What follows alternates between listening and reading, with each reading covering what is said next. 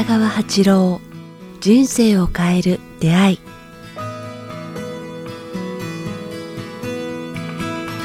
こんにちは早川洋平です。北川八郎人生を変える出会い。今日もお届けします。北川先生よろしくお願いします。さあ今日も、えー鎌倉で収録してますが今日はなんかいつになく静かですね。静かですね、うん。なんか飛行機の飛んでる音ぐらいそうですね。聞こえますけど、と言った瞬間今ガチャンとなりましたけど。あ本当？これ入ってないかもしれないですね。このマイクはですね僕らのこうほ一方向しか取らないのであ。あまり雑音が拾ってないことを祈りつつ、えー今日も始めたいと思いますが、えー今日はですね先生ご質問いただいてます、はい。えー読みますね。えー女性の方からですね。北川先生いつもポッドキャストで毎週聞かせていただいています私は中2と小6の子供の母親で専業主婦です。この2人の子供のことで悩んでいるので先生にご相談させてもらいたいです。2人は平日23時間土日は10時間以上。姉はスマホでゲームと YouTube 弟はゲーム機で、えーゲームや YouTube をやって、えー完全にネット依存という状態です。これだけでも問題ですがさらに最近は2人とも学校を休みがちです。弟は週に2回くらいしか学校に行きませんでした。姉も週に1回必ず休んでいます。以前先生が番組で教えておられたピンクの光を送る金色の光を送る瞑想ですね。というものをやってみましたが、うまくいった時もありましたがやはりゲームをやめられず寝る時間もあまりないし私も本当に辛い毎日です。過去に戻ってやり直したいことばかりです。もし先生に何か教えていただけるものがあればやってみたいのでよろしくお願いします。ということです。まああの、まあ、時々ピンクの光とか金色の光を送るぐらいじゃまあ子供のあれは変わらないですね。やっぱ本人が気づくチャンスをもあのあげないとはい。ダメなんですね。で、えーこれやっぱり YouTube とかスマホをやるというのは時代の落とし子でもありますね。うん。変えられないっていうか。そうね。この間私新幹線ではい。どこに行ったか岡山行ったのか。はい。だなんか女性の方がずーっとなんかスマホっていうんですかあれ見てるんだから、まあ、トトイレの途中でちらっと見たらなんとゲームをやってるんですね。それから多いですね今。ここ鎌倉から横浜にあうん。反対か、とにかく東京に行く時にやっぱ中年の男性ですよね、はい。もう課長さんぐらいの感じの人が、まあ、あのこう何かやってるから、まあ、パッと見るとやっぱりゲームをやってるんですね。満員電車とか見るとみんなやってますよだけいやーまあ私はね古いの古いんですけどこれは大丈夫かなと、うん。脳がいかれてるんじゃないかな、うん。なんか脳の快楽脳の快に負けてるなっていう感じは、あします。うん。うん、でこの方ですけどねどうどうですか普通。その2つの意見があるじゃないですか、ね、そうなんですよ。これまさしくあの私事なんですけどうちもやっぱり子供がまあ小さいんですけど僕個人として自分がやってたくせにうん。あんまりやっぱりそう、まあ、脳がとまでは思わないですけどやっぱりあんまり良くないんじゃないか反応が遅くなるとかなんか感性が鈍るとかって思って時間決めさせてやらせてるんですけどでもその一方でそう結構極端な意見もあってね。逆に抑え込むうと逆効果だからうん。思い切って、まあ、極端な話もうやりたいだけやらせればいい、うんうん。でその方言ってる方実は僕は結構尊敬してる方なんですけどなんか放任とちょっと意味が違ってそこから本当に例えばゲームが好きだったりそこで何か感性が逆に磨かれて好きになることもあるかもしれないし本人を逆に信頼した方がいいっていう意見もあってでもやっぱり僕としてはまさに不安とかもあるので、うん個人的にはそれを100%はできないっていう自分がいます。僕もそのはっきり言えることはその第2番目の意見の方にはちょっとこう過ちがあるっていう感じがします。過ちうんというのはスマートがなんとかいうのはまだ始まって5年から10年のそうですね歴史はそんなにないですね。明らかにこの前頭葉が壊れるという報告はいっぱいあるんですよねだからあと40年から50年ぐらい経った時その人たちがこう地方症やいろんなこう能力や怒りや、まあ、あ世の中を目指すようななんか突然発作のような、人間になる可能性もあるわけですね。そうですね。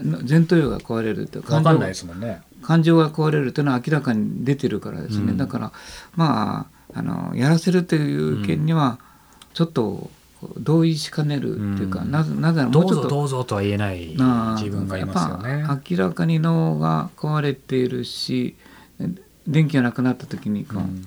変になってるんだかな。でもう一つ言えることは思うんですね。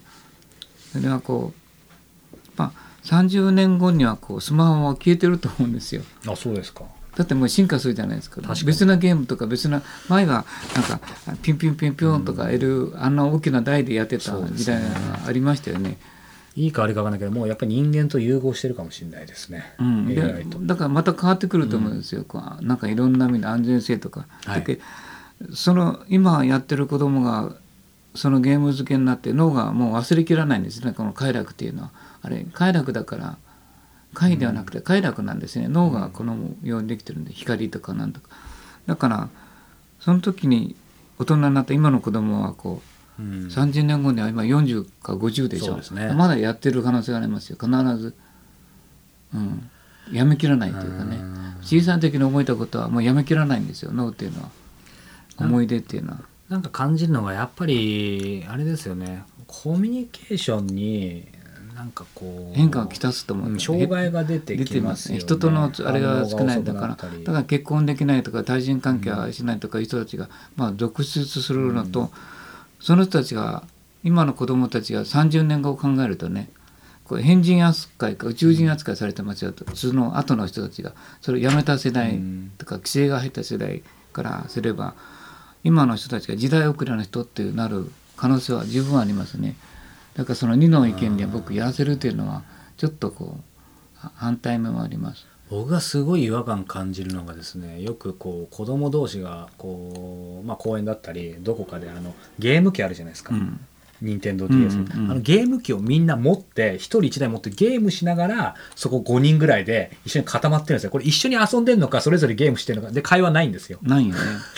ちょっと不思議な感じなんですよ、だね、から会話するのが苦手っていうコミュニケーションを取れなくなりますよね機械に、明らかに脳が変容するっていうかね、だからそういう社会は壊れていくもんね。こう人間には感情とかあ接触接触するっていうのが、まあうん。勇気とか、あのスポーツのようなこうぶつかり合うとかいうのが人間性を高めていくっていう部分があるんですよね、まあ男女のことでもそうなんですけどやっぱり手をつなぐとか、そういうことはとても大事なことで。大事ですね、うん。そこで先生こう前置き長くなっちゃいましたけど実際この方も困っていてどうしましょうね。どうしたらいいかってやめさせるわけいかないんですけど。やっぱり、まあ、勇気が必要ですね。夫婦の。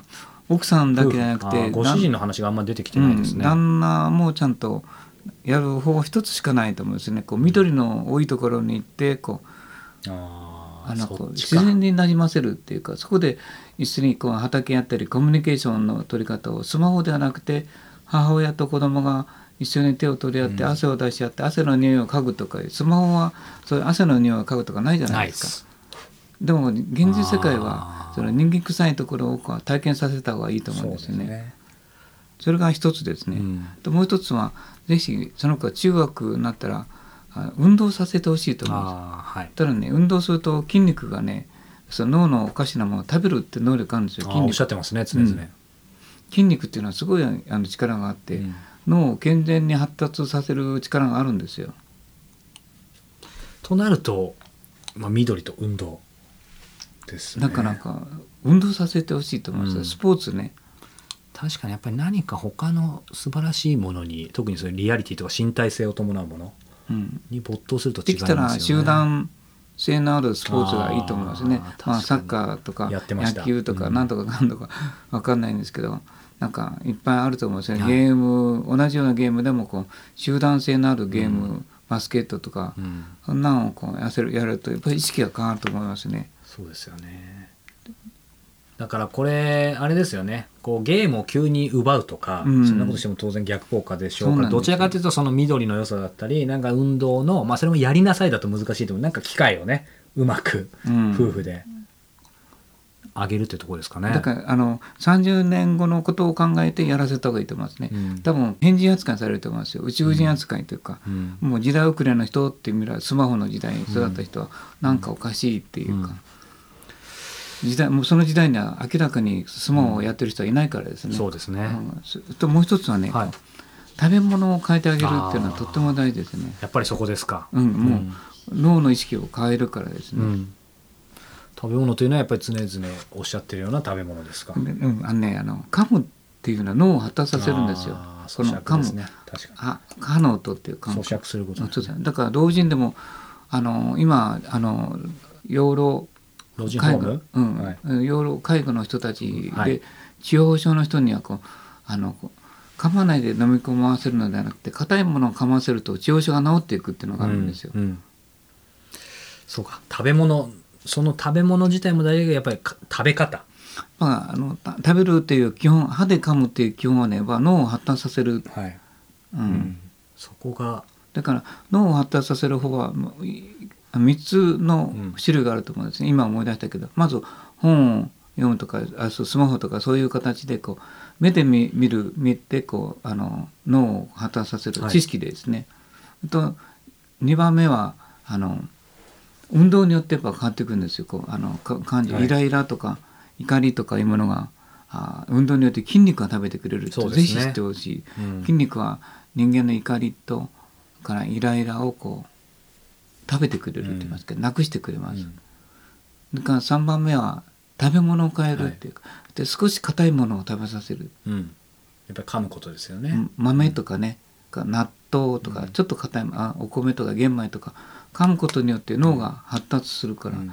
日本人はなぜこんなに発達したかって言ったら外人と比べてやっぱ柔らかいものパンとかいうものよりも穀物っていうかね穀っていうのは硬いって意味ですもんね。はい、そういう意味ではこう今ねあのこのご質問者のようにお子さんの話しましたけどゲームじゃなくてもやっぱり次回も込めてですけどスマホ見ながらご飯食べてないかっていうとねそういいっぱい思い当たる人いると思いますよ。そうするとやっぱり噛むのもいい加減になり食ますよね。事の時はもね。うもう強制的にあの会話の時間っていうかね。会話の時間お父さんお母さんとっていうだけじゃなくてお母さんと子供たちでもいいからお父さん帰ってこないかもわかんないけどもとにかくこう食べる時は一緒で話しながら「今日何した?」とか「いいことあった?」とか、スマホは置いておきましょうねっていう時間っていうかその大事さを子供たちにあの伝える必要がありますね30年後を考えてやった方がいいと思いますね。まあ、結局その目の前にいる人と話すとか目の前にあるご飯をきちんと食べることがまさに、まあ、瞑想も大事ですけど一番のマインドフルネスですよね。そうですね毎日するっていうことだから、